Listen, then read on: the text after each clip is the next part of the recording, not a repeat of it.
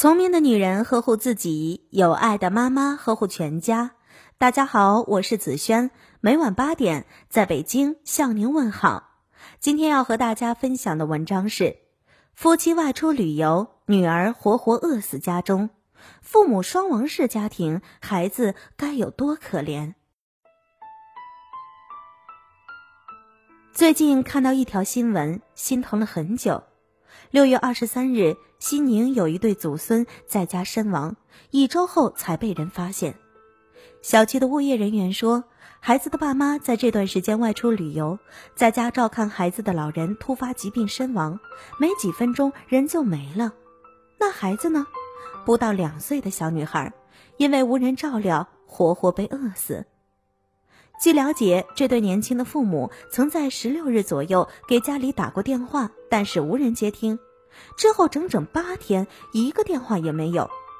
有小区业主说，当天一开门便闻到了一股明显的臭味，真是愤恨到极点。做家长的怎么能如此心大，留下年迈的老人和年幼的孩子独自在家？为什么这对夫妻在家中电话无法接通时未引起警惕？为什么不联系物业或者亲戚，请他们帮忙去家中查看一下？为什么和家人失联，还能在外面悠哉悠哉地玩到二十三日？身披家长的名号，做出来的是爸爸妈妈该做的事情吗？无法想象，还不到两岁的小孩，还没好好感受过爱，就被死亡一步步吞噬。看到奶奶突然倒下，慢慢地失去体温，还不到两岁的孩子并不知道发生了什么，只知道奶奶不动了，不给他喂饭了，不给他加衣服了。他好冷好饿，到处翻找着食物，饿得受不了，焦急地呼喊爸爸妈妈，却得不到回应。日夜哭泣，直到哭得麻木，直到奶奶死去好几天，孩子也被活活地饿死在家里。那么黑的夜晚，孩子该有多害怕，多绝望。有些孩子不是孤儿，却被迫过上了父母双亡式的生活，在孤单中成长，活得委屈又绝望。还记得几年前震惊全国的南京女童饿死案吗？二零一三年四月，南京妈妈乐燕混网吧、打游戏、吸毒，母亲给两个女儿预留了少量的食物和饮水，然后锁上大门，甩手就走。二十多天后，社区民警去乐燕家探望，锁匠打开门才发现，屋内的窗户锁扣被布条反复的缠裹，主卧室的房门缝里塞满了尿不湿，堵得严严实实。两个女孩被发现时，尸体已经干黑，身上已经爬满了蛆虫。最小的妹妹只有不到两岁，死在床上。大一点点的姐姐死在门口，怀里抱着早就没有水的水壶。南京市公安局物证鉴定所的法医出庭，证实女童尸体呈风干状态，内脏已分化消失。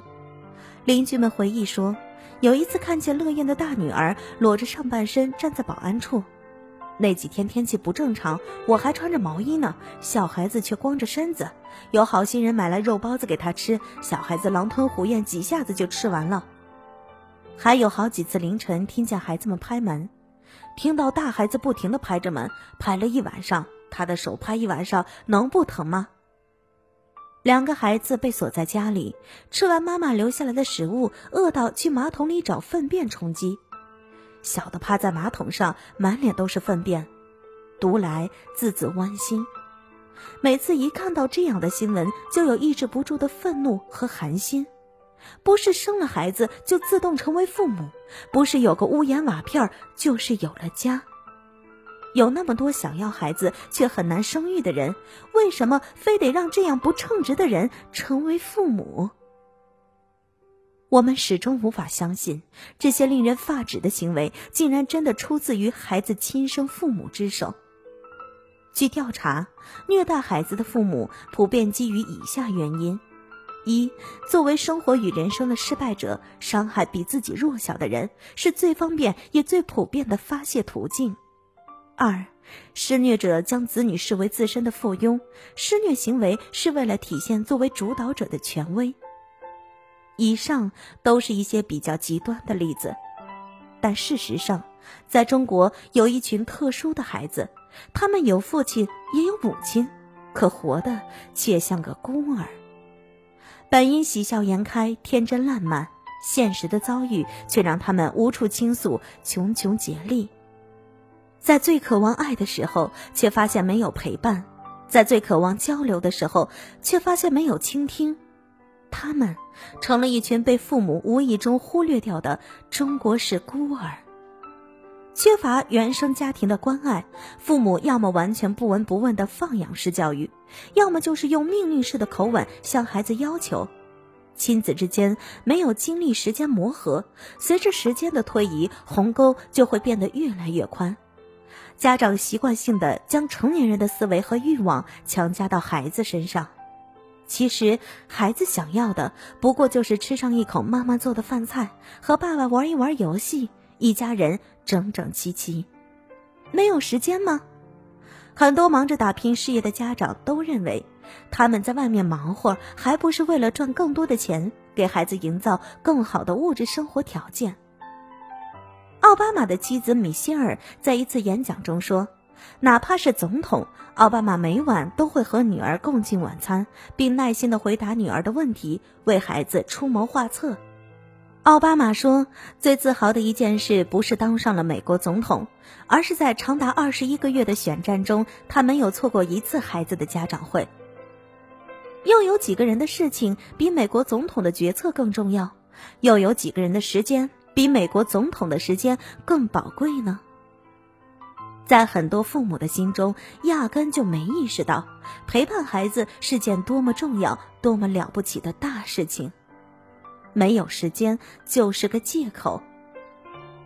哈佛心理学教授基尔伯特说，十年以后，你不会因为少做了一个项目而遗憾，但你会因为没有多陪孩子一个小时而遗憾。是的，你一定会遗憾。正是因为你忽略掉的那一个小时，让你的孩子成了事实上的孤儿。宝宝在妈妈的肚子里，从一枚小小的受精卵到胚胎，到长出手脚，长出五官，长出头发，最后来到这世界。孩子的身体里流淌着与你相似的血液，眉眼里留存的是你们的影子，承载的是对这个世界满满的希望与向往。两岁半的孩子说，因为有了爸爸的爱，妈妈才生出来我。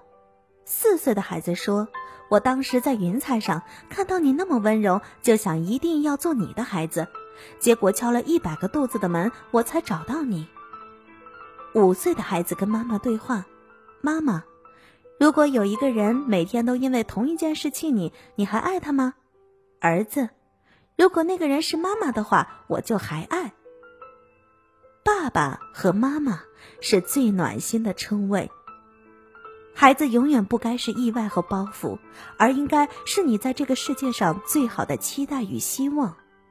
希望每个孩子都能得到完整的家庭教育，能得到妈妈诗情画意的爱，也能得到爸爸臂膀下的安全感。今晚的有听妈妈就到这里了，如果您觉得不错，请分享给您的朋友们吧。我是子轩，让我们明天再见，晚安。